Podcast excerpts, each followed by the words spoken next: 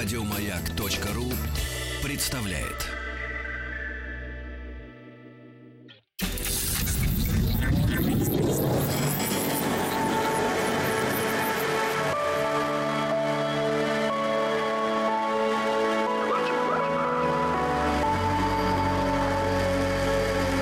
Стаховский лайф на маяке. Это «Объект-22», я Евгений Стаховский, и здесь сегодня 56-я серия цикла, посвященного необычным, неординарным, из ряда вон смертям. Продолжаем исследовать эту, в общем, в некотором смысле для многих, я не сомневаюсь, не слишком приятную тему, но, э, коль уж мы ее затеяли, вспоминая, знаете, о периодически вручаемой премии Дарвина и о некоторых великих и значимых людях, э, речь о которых, в общем, осталась как-то уже позади.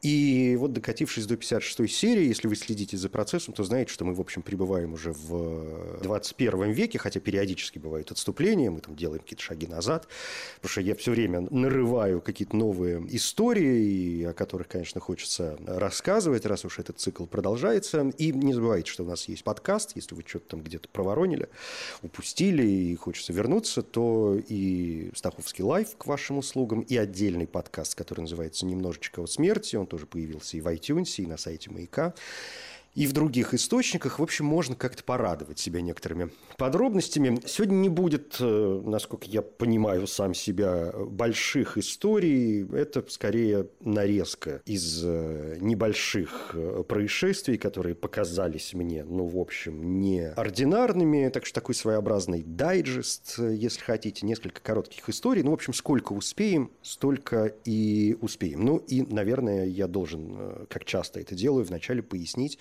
что поскольку тема довольно неприятная, вы, в общем, ну, опираетесь на собственное эмоциональное состояние, на устойчивость э, психики своей собственной. Иногда случаются практически тошнотворные эпизоды, поэтому если вы вдруг решили потрапезничать, в общем, тоже я бы как-то рекомендовал немножечко отойти в сторону. Ну и, в общем, как всегда, «Объект-22» работает э, в режиме 18+, так что имейте, что называется, в виду. Да? Я предупредил. Ну, давайте начинать. Вы знаете, первая история – это прям такая современность-современность. Я услышал о ней неделю назад. Об этом рассказывали средства массовой информации, потому что это такой свежак, который произошел в России. Может быть, вы слышали об этой истории, но я вот решил ее включить э, в этот цикл, потому что сама смерть, э, в общем, э, не то чтобы из ряда вон выходящая, а вот мотив для совершения этого преступления мне показался чем-то таким совершенно неожиданным. По крайней мере, я никогда не встречал такого случая раньше, никогда ничего подобного не слышал, и это делает этот случай в некотором роде уникальным. Я позволю себе обратиться к официальным источникам, к сайту прокуратуры Новосибирска, где была выложена, естественно, в первую очередь э, эта информация, и там говорится о том, что вот в Кировский районный суд Новосибирска с утвержденным прокуратурой обвинительным заключением направлено уголовное дело в отношении подростка 2002 года рождения, которого обвиняют в совершении преступления, предусмотренного частью 1 статьи 105 Уголовного кодекса Российской Федерации, ну то есть обвиняют в убийстве.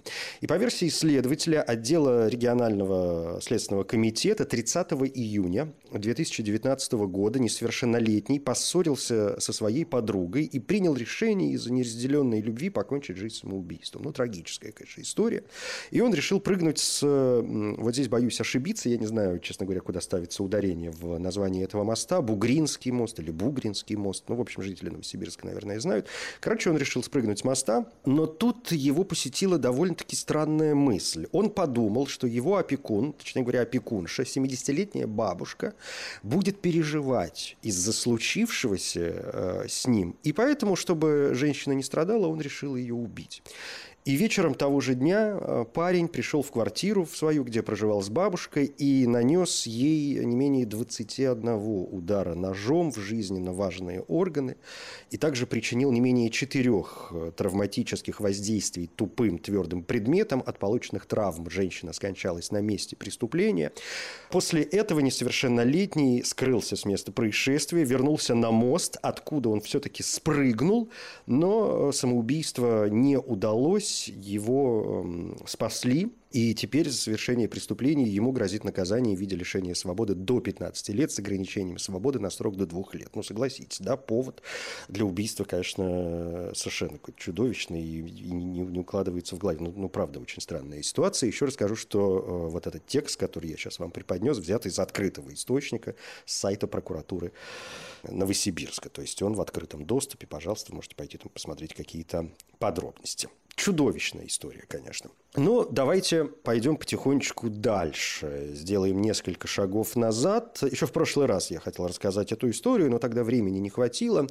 Удивительный совершенно момент. Э, произошло это в 2014 году. Шеф-повар, который готовил э, блюдо из мяса кобры. Это все происходило в Китае. В общем, нормальная вещь в Китае приготовить кобру. Это деликатес вполне известный. И шеф-повар умудрился умереть от укуса змеи через 20 минут после того, как он отсек рептилии голову и уже успел порезать туловище на кусочки. То есть он умудрился умереть от укуса практически мертвой и, и фактически уже разделанной э, змеи.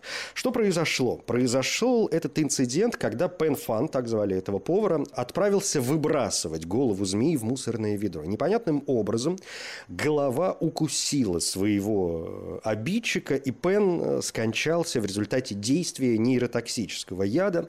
Полицейские говорят, что Пен умер, не успев получить спасительные противоядия. Жертвы э, плюющейся кобра, это была плюющаяся кобра, обычно задыхаются из-за того, что нейротоксин, содержащийся в яде, парализует дыхательную систему. Конечно, все стали озадачиваться вопросом, как такое вообще могло произойти, почему мертвая голова мертвой змеи э, умудрилась укусить живого человека, что это за фантастический вообще случай. Так вот, эксперты-герпетологи, которые долгое время изучают э, кобр и живых, и мертвых, э, объяснили, что все рептилии, как выясняется, могут функционировать еще до часа после потери головы. Вполне возможно, э, говорят эксперты, что голова была еще жива и укусила Пена за руку. И после того, как змея потеряла голову, она, по сути, была мертва, но при этом остается некоторая рефлекторная активность. Это означает, что змеи имеют возможность кусать и впрыскивать яд даже после обезглавливания. Ну, напомню, что плюющиеся кобры обитают в Юго-Восточной Азии, там, в Таиланде, Камбодже, Вьетнаме, в Бирме, в Лаосе. Мясо их пользуется большим спросом, а кожа используется для изготовления дорогих дизайнерских товаров.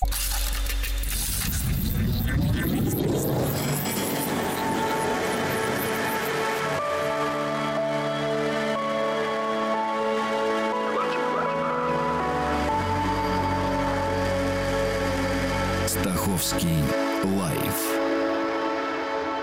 на маяке. Следующая история, о которой сегодня хотелось бы рассказать, произошла тоже в 2014 э, году, но уже не связана никаким образом с животными, а связана с э, неудачным поведением человека. И речь идет о молодом индийском э, футболисте, который умер ну, так сказать, от радости после забитого мяча. Звали этого 23-летнего индийского футболиста Питер э, Биаксангзуала. Он выступал э, в цветах клуба Бетльхэм Венхланг, футбольный клуб, надеюсь, я правильно произнес название.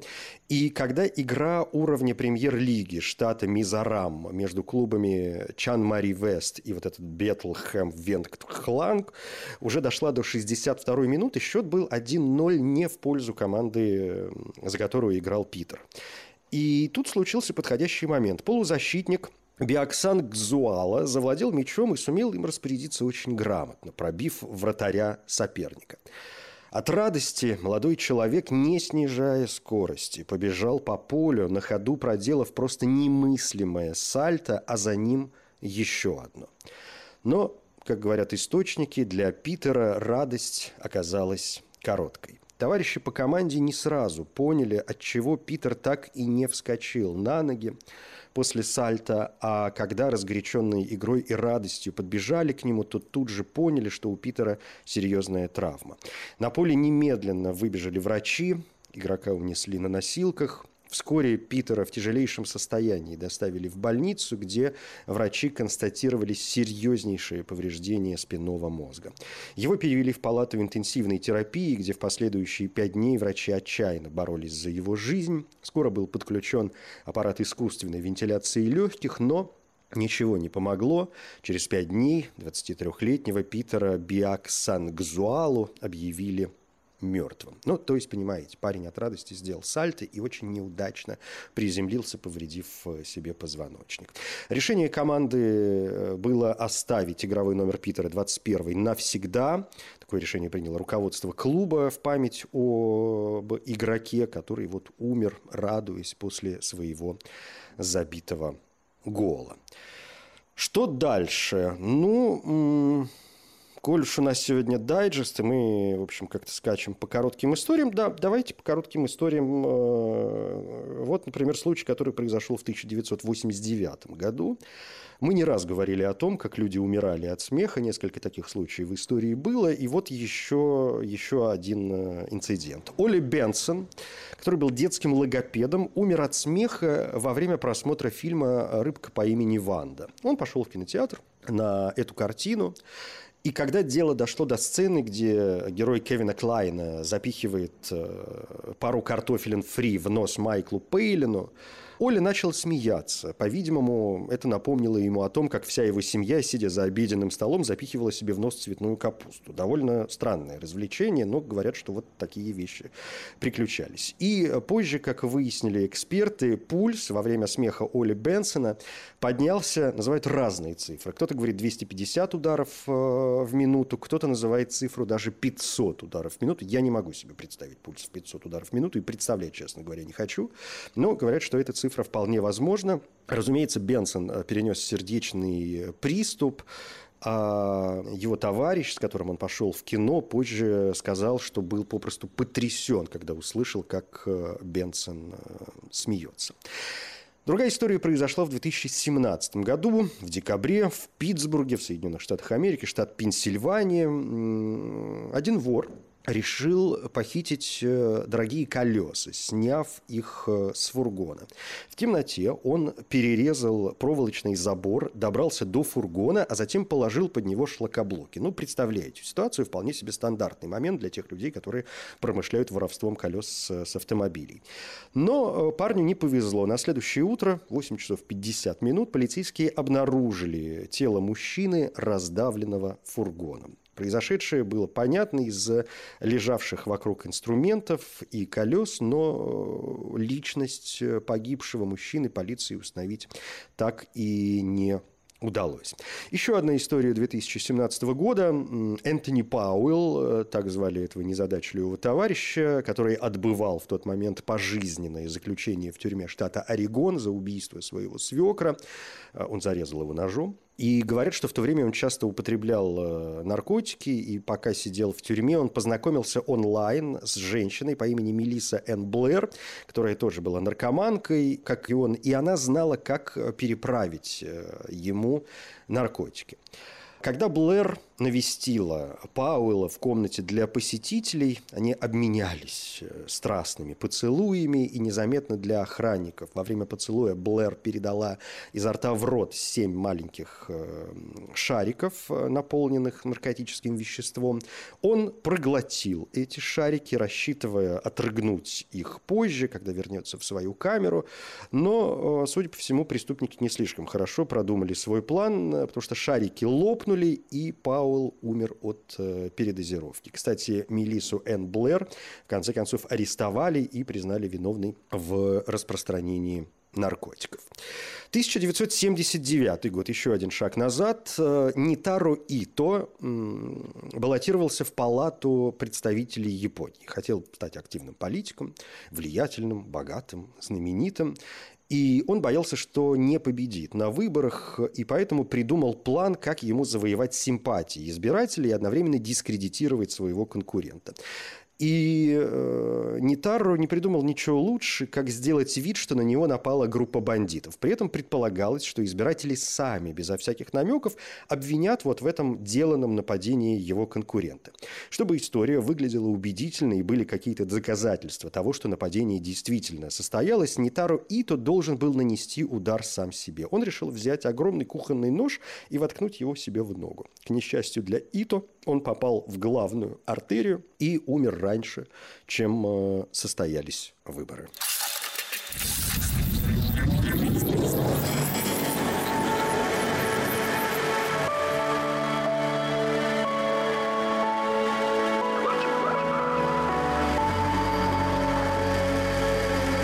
Стаховский лайф на маяке. Это «Объект-22», я Евгений Стаховский, и здесь 56-я серия цикла, посвященного необычным, неординарным из ряда вон смертям. Сегодня несколько коротких историй, ничего такого большого, ничего глобального, ничего там таинственного или мистического. Все вполне просто, все вполне понятно, и, мне кажется, большинство из этих э, смертей, о которых мы сегодня говорим, ну, просто какая-то глупость. Несусветные или несчастные случаи. Ну, давайте вернемся в 21 век. Э, ну, вот, например, история, которая произошла в 2012 году году 65-летний мужчина по имени Джеффри Хейвуд э, зарабатывал тем э, периодически, что притворялся слепым.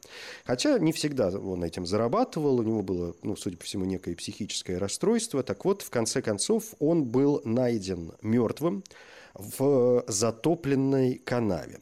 Как сообщает издание «Телеграф», Хейвуд ходил с белой тростью и делал вид, что ослеп, чтобы привлечь внимание и заставить людей его жалеть. И вот в один день он свалился в ров, видимо, не заметив его, потому что всегда ходил с закрытыми глазами. Его брат позже рассказал, что у Джеффри была э, ну, то, что называется психологической слепотой. А, и эта психологическая слепота началась у него после смерти их э, матери. То есть, по совести, Джеффри Хейвуд имел возможность видеть, но попросту не хотел видеть. И доктор, который осматривал Джеффри Хейвуда, сказал, что у него нет проблем со зрением, но вот психологическая травма была настолько сильна, что он отказывался видеть окружающий мир, и это, в конце концов, привело к его смерти. А, а в Японии в 2013 году мужчина до смерти закусал своего 23-летнего сына. Полицейским он признался, что хотел изгнать из молодого человека змею, захватившую его разум. Еще одна э, такая психиатрическая история. Арестованный, его зовут Кацуми Нагая, рассказал полиции, что его сын Такуя Нагая пришел к родителям в гости э, утром 18 января. И молодой человек якобы стал вести себя странно, стал вести себя агрессивно и стал говорить о том, что он не человек вовсе, а самая настоящая змея. Тогда его мать перепугалась и позвала на помощь отца, который э, избил э, сына и покусал его почему-то. В итоге, причем покусал настолько сильно, что такую в итоге попал в больницу, где в итоге и скончался от травм. Какая-то фантастическая, конечно, история. Еще один момент 2013 года во время уборки на территории мясокомбината в штате Орегон Хьюга Авалос Чанон упал в работающий блендер. Его коллегу-уборщик успел нажать кнопку аварийного выключения оборудования, но было уже поздно. Заместитель государственного медицинского эксперта доктор Клифф Янг заключил, что смерть 41-летнего Хьюга Авалос Чанона наступила в результате травм от ударов тупым предметом и рубленных ран, сообщает Associated Press. Прибывшим э, на место события сотрудникам службы спасения пришлось разбирать механизм мясорубки, чтобы извлечь тело погибшего. Из отчета агентства при Министерстве труда США стало известно, что на предприятии не соблюдались правила безопасности безопасности труда. Оборудование не закрывалось на момент уборки помещения. Хьюго Авалос Чанон был сотрудником клиринговой э, компании, по контракту с которой, собственно, обслуживала вот эти мясокомбинаты, один из которых привел к его концу. Я бы сказал, что сегодня не будет каких-то больших историй, хотя вот тот случай, о котором пойдет речь э, сейчас, может быть, будет выделяться немножко среди всех прочих, э, хотя бы потому, что речь пойдет о ну, довольно известном в некоторых кругах человеке, Поскольку он был серийным убийцей, немецким серийным убийцей, звали его Лев Эгидиус Шифер, 56 -го года рождения. Он вошел в криминальную историю как душитель Аахина. В период с 83 по 90 год он убил пять девушек в возрасте от 15 до 31 года и троих из них изнасиловал. Его действия были известны как убийство пикапа. Ну, то есть он знакомился с девушками и затем их убивал. Вот, например, первая жертва, 18-летняя Марион, подсела к нему в автомобиль на автобусной остановке. В итоге он напал на нее. Она, конечно, боролась изо всех сил и даже разбила лобовое стекло, но в итоге он смог ее задушить и выбросить тело в рыболовный труд. В феврале 1984 года Эгидиус Шифер напал на 15-летнюю Андрео, когда она, как обычно, возвращалась домой после дискотеки. Он ее изнасиловал, задушил и бросил тело на грунтовой дороге. 31 августа того же 1984 года 17-летняя Анжелика ехала домой тоже с дискотеки. И позже ее тело, облаченное только в лифчик и чулки, было обнаружено в лесу. В декабре 85-го 18-летняя Марион была похищена, изнасилована и убита в Аахене. Она тоже стояла на автобусной остановке. В течение часа, как потом рассказывали полицейские, Шифер ехал по всей стране с трупом в багажнике, пока не нашел место, где можно было бы от него избавиться. 16 июня 90 года некая Сабина исчезла на Нидеркрюхтене по дороге домой из ночного клуба. Шифер затащил 31-летнюю женщину в свой «Мерседес», изнасиловал ее, задушил. Труп нашли только через год в лесу под Векбергом. В марте 2007 года Шифера поймали в Хайнсберге во время время кражи металлолома его арестовали он э, добровольно дал образец слюны, который признал его виновным в совершении пяти нераскрытых к тому времени убийств. 23 августа ему предъявили обвинение в убийствах. Во время допроса он признался в пяти случаях, но потом отозвал свое признание в районном суде на том основании, что у него были какие-то садомазохистские тенденции. Он только признал убийство, потому что мысль о предварительном заключении и наказании как-то вот э, пробудила его разум. Видимо, он испугался. Но но это ему не помогло. 19 августа 2008 года, через 18 лет после совершения его последнего убийства, областным судом Аахена за убийство по пяти делам и изнасилование в двух случаях его приговорили к пожизненному э, заключению. Но что же с ним в конце концов произошло? Чего он умер? Утром 22 июля 2018 года Шифер был найден мертвым в своей камере в Йене-Бохаме. Что произошло? Он подключил свое тело к электросети, используя несколько кабелей, и сделал он это для проведения аутоэротических э, упражнений. И, в конце концов, скончался в результате сердечной аритмии.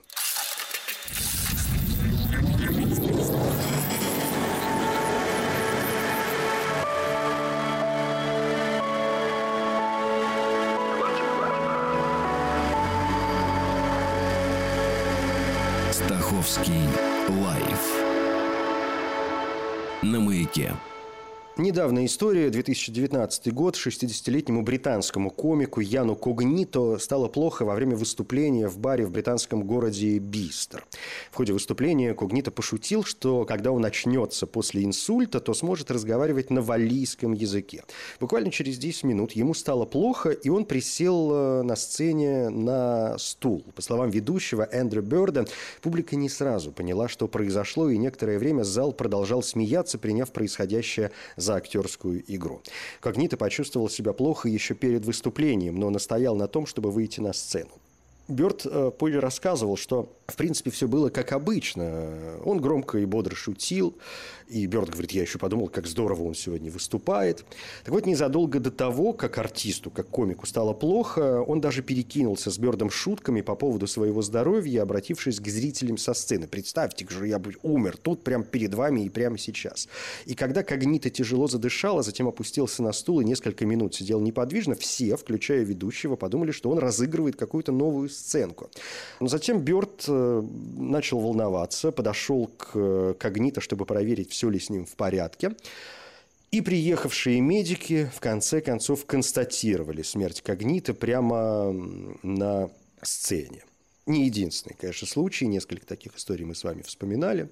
Но вот э, еще одно событие. Кстати э, говоря, если вспоминать людей, ну, более-менее известных, не могу не вспомнить, например, историю, которая произошла в 2015 году с Чармейн Максвелл. Она была солисткой популярной в 90-е годы группы Brown Stone. И вот в 2015 году она скончалась в Лос-Анджелесе. Рассказывает, что певица пришла домой с футбольного матча, где выступал ее сын.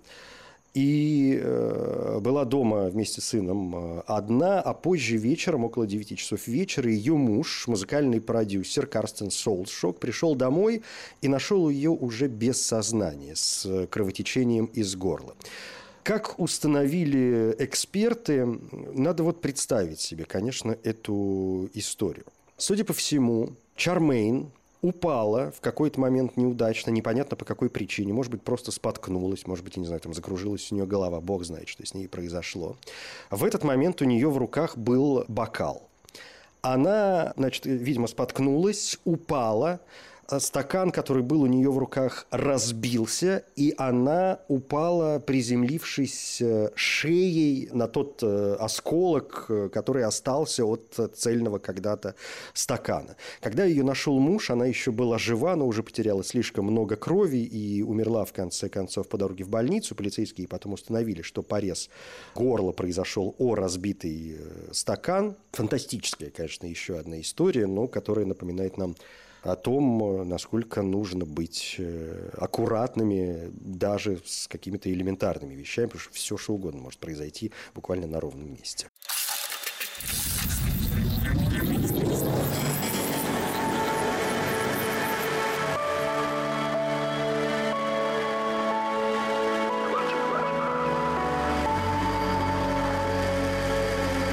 Стаховский лайф на маяке. Ну, давайте под занавес что-нибудь э, что такое нелепое, я бы сказал. Эм, история, которая произошла в 2015 году, заключительный момент на сегодня. Случай произошел в Донкастере. Полиция Донкастера, во всяком случае, обнародовала в свое время заключение коронера о нелепой смерти страстного охотника на кроликов – который, как говорят, умер в первый же день Нового года. Так вот, согласно полицейскому отчету, опубликовать который по регламенту можно было только через полгода после закрытия дела, 50-летний Стивен Уинфри, страстно увлеченный охотой там на зайцев, на кроликов и посвящавший своему хобби все свободное время, 1 января отправился в скаутский лагерь в районе Бургуольса. Это графство Южный Йоркшир. При себе он имел лопатку, селок, несколько ножей и переноску с хорьками, которых охотники иногда используют вместо норных собак для охоты на лис и кроликов. Уйти-то он ушел, но домой так и не вернулся. Тело охотника обнаружили на следующий день после обеда отдыхающие в кемпинге люди. Вызванные на место происшествия коронеры засвидетельствовали смерть и описали обстоятельства происшествия. Смотрите, что они пишут. Вот опять же история, которую надо попытаться себе представить во всей ее нелепости. Голова и большая часть торса умершего были погружены в раскопанную кроличью нору. Рядом была куча свежей земли и один убитый кролик. Отпечатки ладоней на земле вокруг норы и грунт под ногтями погибшего свидетельствуют о том, что он слишком глубоко продвинулся в узкий лаз норы, вероятно, пытаясь достать спрятавшегося там кролика. В итоге он застрял в этой кроличьей норе и попросту не смог выбраться наружу. Смерть в итоге наступила от э, асфиксии. Стивен Уинфри задохнулся из-за отсутствия притока свежего воздуха в нору. Смерть в итоге, конечно, признали несчастным случаем, и следствие было прекращено за отсутствием состава преступления. Все, пожалуй, на сегодня. Это «Объект-22». Я Евгений Стаховский. Спасибо. Еще больше подкастов на радиомаяк.ру